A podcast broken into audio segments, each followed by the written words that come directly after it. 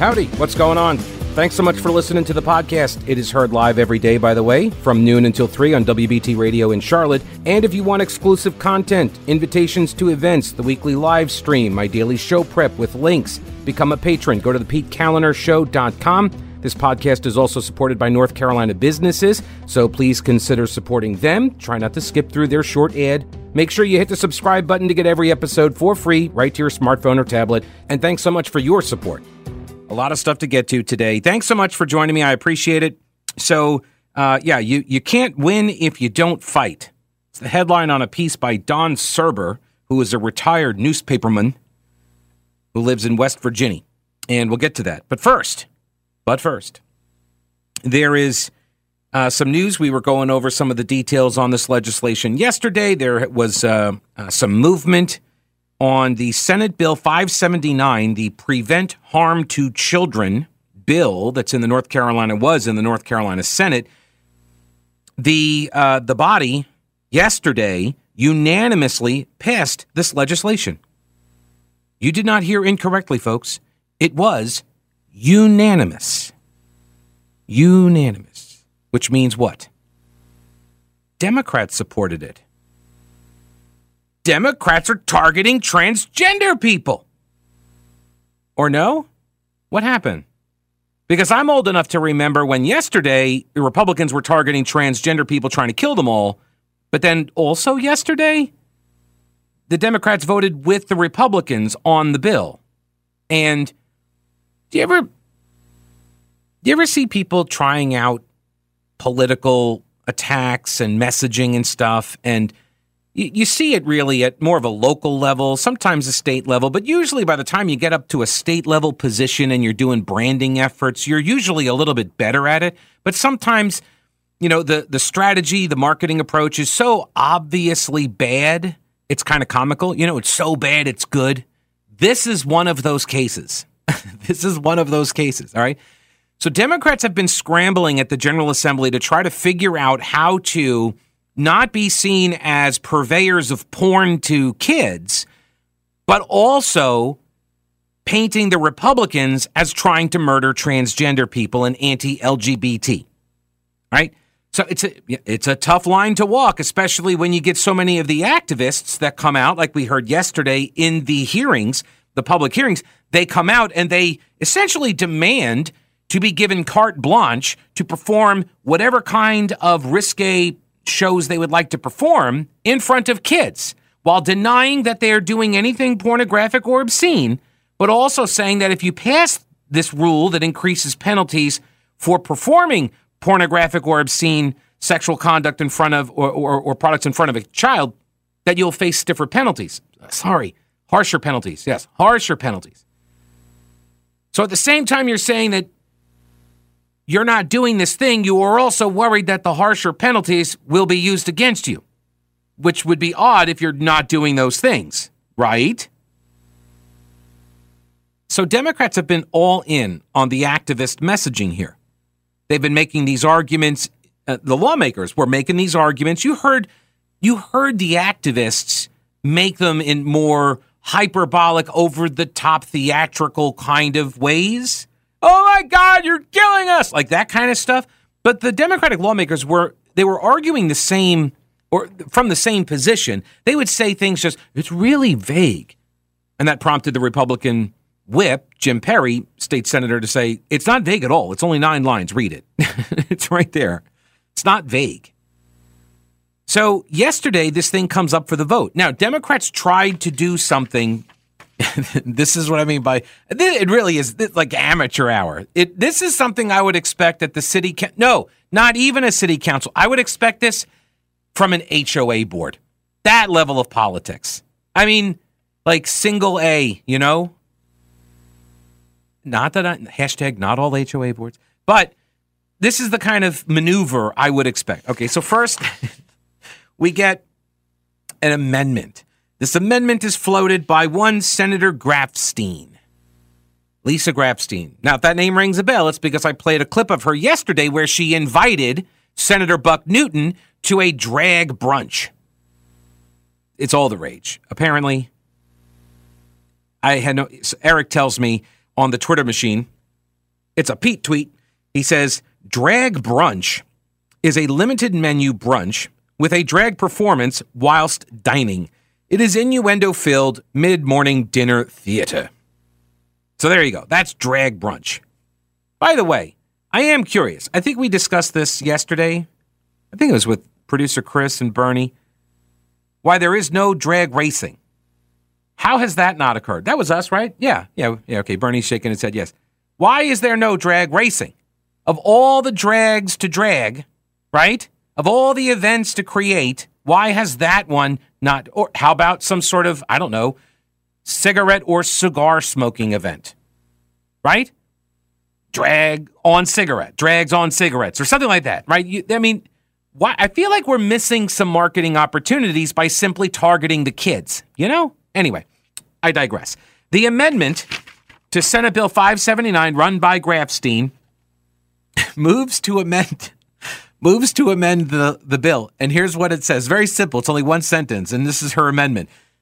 And to regulate materials that are harmful to minors on the internet and to establish a privilege tax on the distribution of materials that are harmful to minors. This this amendment was rejected. okay for a couple of reasons. Uh, number one, let's just break it. There's two parts to this sentence. Okay, because remember, this is just about increasing penalties for performing pro- prohibited sexual misconduct, right? For for doing that in front of kids. The obscenity laws were written in the 70s. They're not changing. They exist. All it's saying is if you do this stuff in front of kids, you're going to face a stiffer, sorry, a harsher penalty. You're going to you're going to inc- you got increased penalties if you do it in front of kids. That's it. That's all it said. And so she tries to tack on this this piece that says and to regulate materials that are harmful to minors on the internet. So let's just take that part of the sentence first, shall we? As far as proposed legislation goes, this is crap. This is absolute garbage. I feel like it warrants it does. It warrants us it warrants us to take a few steps into the zone of dumbassery. Yeah. What's the limiting principle on materials that are harmful to minors on the internet? I mean, Tipper Gore argued that it was Twisted Sister. Oh man, did I just date myself with those references? right? Yeah, you've got some people that are going to say, well, if you can download a song off of iTunes, oh, who am I kidding? You can actually, I, mean, I think they age restrict iTunes. So, uh, but like literally, you could download a song that has explicit lyrics. Oh, how about, oh, I got one. How about this? How about uh, gangster rap? Sorry, gangsta rap. What about gangsta rap? Would that be prohibited content because it's harmful to minors on the internet? What about that? How about um, any kind of TikTok videos that talk about transgenderism or sex or anything like that? What, right? What about that? Right? This is so expansive. This is why you know it's a bad faith effort. And it's not designed to pass because then she throws in this other part of the establish a privilege tax on the distribution of materials that are harmful to minors. So, of course, I mean, being a Democrat, of course, I mean, the natural predilection is to tax everything, right? So you got to throw in the tax component. But so let me get this straight. You're going to say harmful to minors, so now we're going to tax that. Where did so? How do you actually apply that? She doesn't explain any of this. There's no mechanism. That's why I say this is just a bad faith troll. That's all it is. It's a poison pill. The purpose here is to create a talking point, which then, after this thing was defeated, the North Carolina Senate Democrat Twitter account then tried to test drive this talking point. and uh, and here's what it sounded like. You ready? Didn't every member of the Republican caucus just vote against protecting children from pornography? That's what they. So this was their argument that the Republicans voted against protecting kids from porn. While, right, while running a bill that literally increases the penalties for exposing kids to explicit content. Yeah. Five, this bill passed unanimously. So Democrats are trying to run that talking point that the GOP wants kids to get porn. Meanwhile, they vote for the bill. Every single one, to a person, votes for the bill that increases the penalties. It's this it's just so bad. it's just such a terrible talking point attempt. Nobody believes it. It's not working. And honestly, if the media were to treat the Democrats like they treat the Republicans, the headline would be that they are taking our state backwards, right? Where where's the McClatchy editorial board? Where yeah, where are the journalistic wizards of smart over there? Right? To weigh in and say that this is taking our state backwards, we're going to lose business because of it. We're going to scare off the, the corporate sector. Oh my gosh, like we're a laughing stock now. Where where are all of those editorials going to be? I'll, I'll watch for them. I doubt I'll see them because it's different when Democrats do it, don't you know? Oh, hey, real quick, before I forget, Carolina Readiness Supply is prepping for its annual Heritage Life Skills event. It's coming up in July, and you can learn how to be better prepared and self sufficient in the event of any emergency. Things like homesteading, canning, water storage, radio communications, herbal remedies, home defense, fermenting vegetables, all sorts of stuff. This is what Carolina Readiness Supply does for beginners all the way to the most experienced preppers. Carolina Readiness Supply can help. Get your tickets now at carolinareadiness.com. That's carolinareadiness.com. Veteran owned Carolina Readiness Supply. Will you be ready when the lights go out? All right, so a couple of days ago, the Delish, which covers food and beverages, reported, quote, Experts say the Bud Light boycott is unlikely to cause long term damage.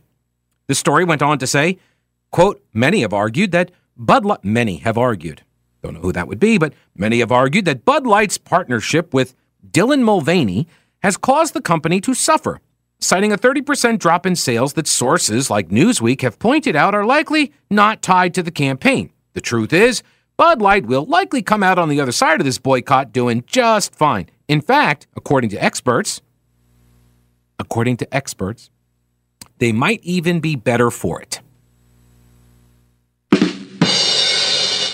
Update New York Post. A staggering sales hit for Bud Light is worsening with each passing week following an ill fated marketing tie up with transgender social media influencer Dylan Mulvaney with the latest weekly figures showing a staggering 21% drop.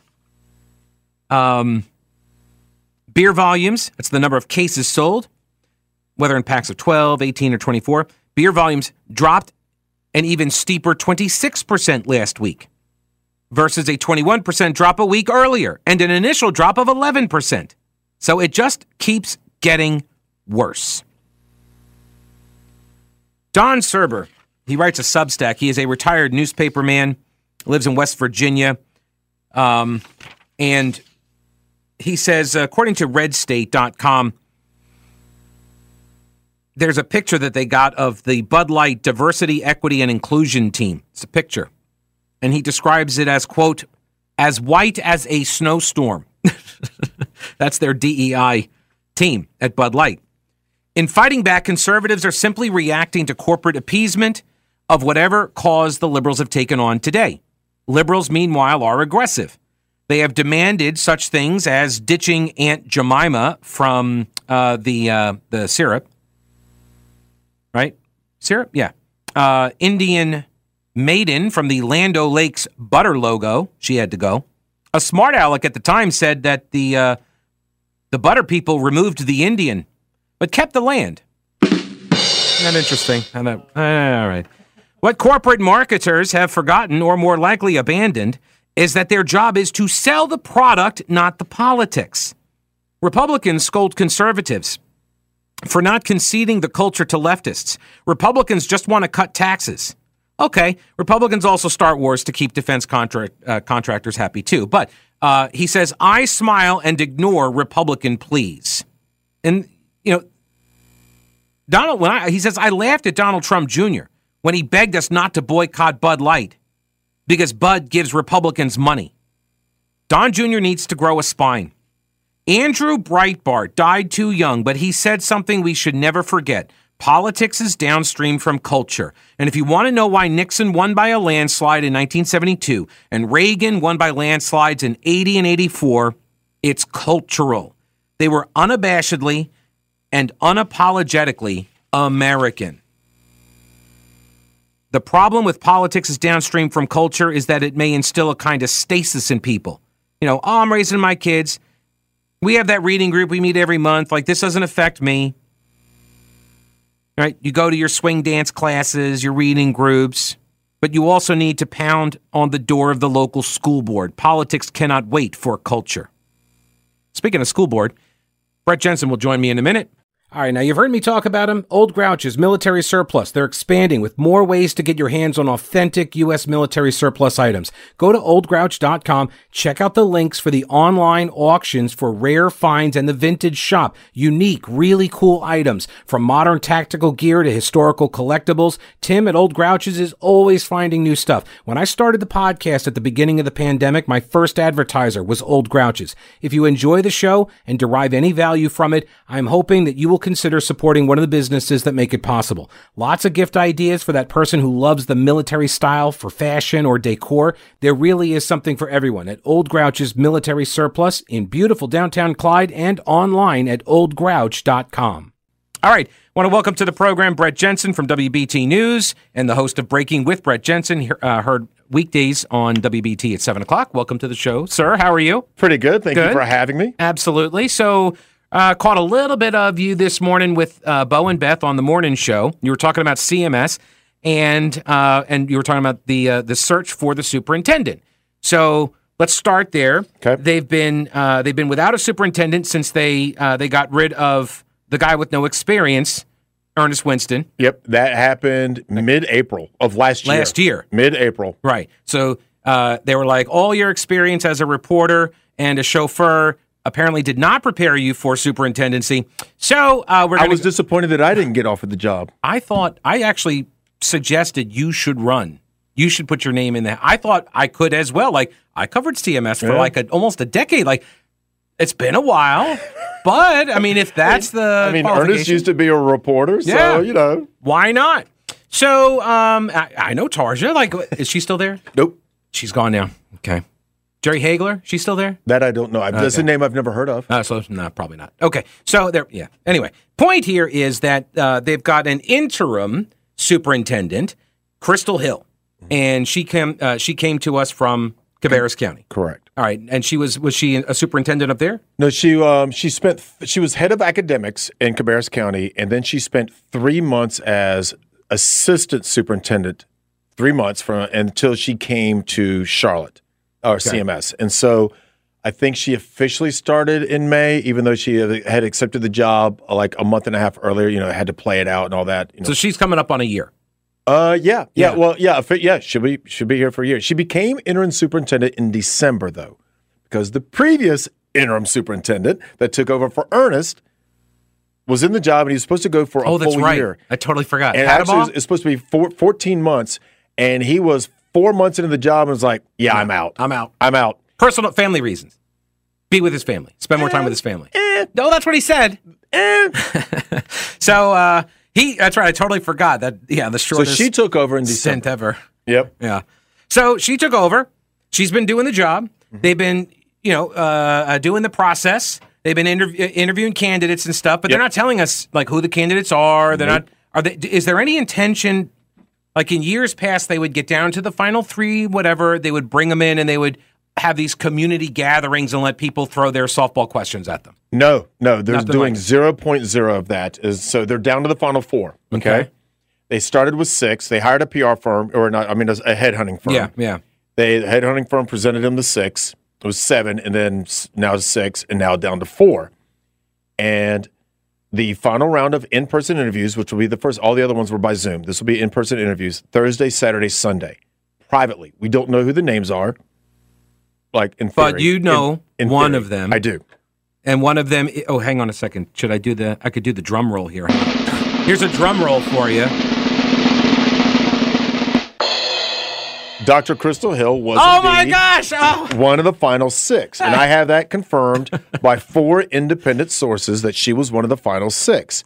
And it would, st- and I don't have confirmation on the final four, but it would stand every reason to believe that she would be in the final four, if nothing else, out of professional courtesy. Would you agree with that? Absolutely. Every, if you've got somebody that has been doing the job on an interim basis, it's just mean to not include them in the final three for two reasons. Number one, uh, it'll hurt their feelings, right? And if they if you want them around afterwards, uh, then they're not going to stay. Number two, it undermines your own credibility because why would you have put them in that position in the first place? That's right. If you're not, if you don't think that they're, They're top capable. three material, right. why would you not have them in? So they always, eh, they're always in the in the top three, top four. But you do have that confirmed. Any idea on the other three? Uh, I I do know that it's a total of two women, two men, two white, two black. That's that's what I know at this point. And Crystal Hill is a woman. A a, a uh, black female.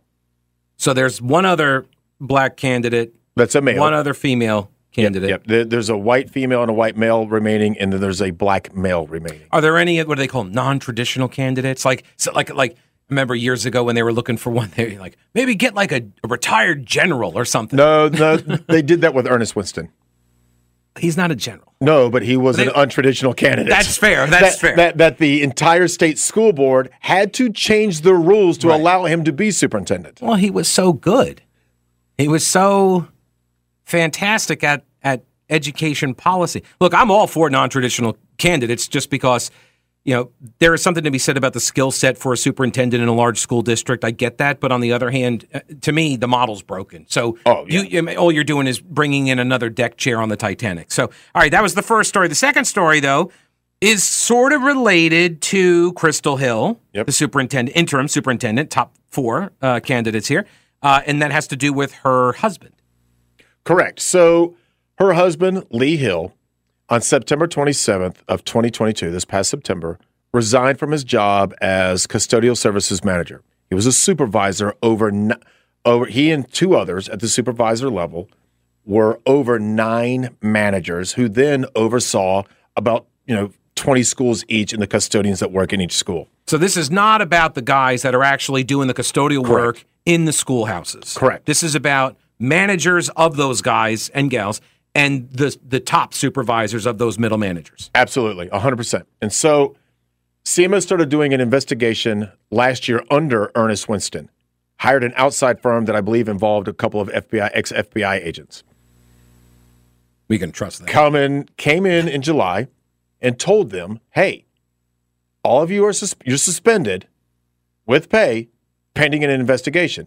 No one knew what the investigation was for. They Since said- September. And this was in July. This was in July Oh, July. when they were suspended. Okay, you can't talk to your colleagues or coworkers, and no one knew what the investigation was about. September twenty seventh, Lee Hill resigns. Crystal Hill's husband, who was a supervisor of the managers. Within a week, all eleven are gone. Eleven custodial managers or supervisors are gone and without ever speaking to HR, without ever going through the um, the new plan of trying to like, all right, we're going to get you on the right path, without ever saying, don't take overtime. The direct, the the actual quote in the letter in the letterhead, um, in the termination letter said excessive overtime, but they didn't define what excessive meant. Is excessive one hour? Is it five hours? Like twenty hours? What's excessive? It just said, um, and so they were given the option of quitting or being fired and some were fired and some resigned. And that would be fired for cause. Um, and that's really bad if you're trying to get another job in a school. Well, probably not actually. Um, but excessive overtime Was the official reason. That's so these are people that are at the supervisor level approving it and at the managerial level they're taking it. That's it. Okay. So this doesn't again doesn't apply to the the schoolhouse staff level. No. They're not racking up the overtime. Right. And I, but here's the problem five in the morning to open up a school because somebody's out and Right. they have to be the ones that drive. But once they take a phone call, they're supposed to be on the clock. Even if it's at 4.30 in the morning, if they answer a CMS phone, you're on the clock. Well, obvious answer there. Don't right. answer your Because they're because the supervisors were salary, the managers were hourly. The middlemen were hourly. And so they all say it was bogus, but one of those caught up in all of this was the supervisor, Lee Hill. The superint- the interim superintendent's husband. And the school board members knew about this in October. She that was the old school board. The new school board knew about it as well and made her interim superintendent. And I called the older one, the one that resigned, Hugh Hadaball, called him at his house on Friday, and he lives in Florida. Called him at his house, um, and he thinks that uh, this should have nothing to do with whether or not Crystal Hill gets the job or not as superintendent. More at seven o'clock. Breaking with Brett Jensen. Brett from the WBT News Center. Thank you, sir. Appreciate it. Anytime. Peter. I appreciate it, All right, man. Thank you.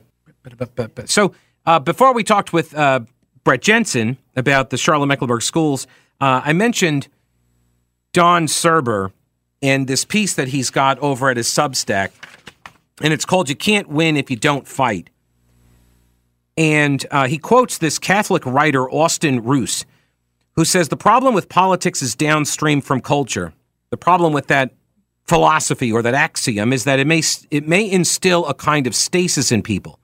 Well, I'm raising my kids, and after all, we have that reading group that meets every month. Isn't this how we change the culture? Isn't this how we change politics way down the river? And all the while, right down the street, they're teaching sodomy to children. Sure, learn swing dancing, go to your reading group, but also pound on the door of the local school board. Politics cannot wait for culture. Andrew Breitbart would agree. His, this column predated by three months the Loudoun County Board of Education having deputies arrest that father, remember that, who complained about a boy in a skirt that raped his daughter in the girls' room? Three months before that school board meeting is when this guy, this Catholic writer, Austin Ruse, wrote that. The downstream from that was the election of a Republican governor and a lieutenant governor that's a Republican and an attorney general that's a Republican, all in the same election for the first time in the history of Virginia.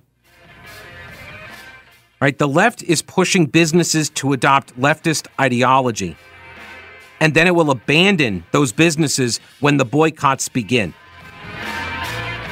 Think I mean, are the lefties right now rushing out to replace Bud Light? Like everybody start drinking Bud Light. Do you see that happening? You go under the bus, folks. Right under the bus when they don't need you anymore. News is next.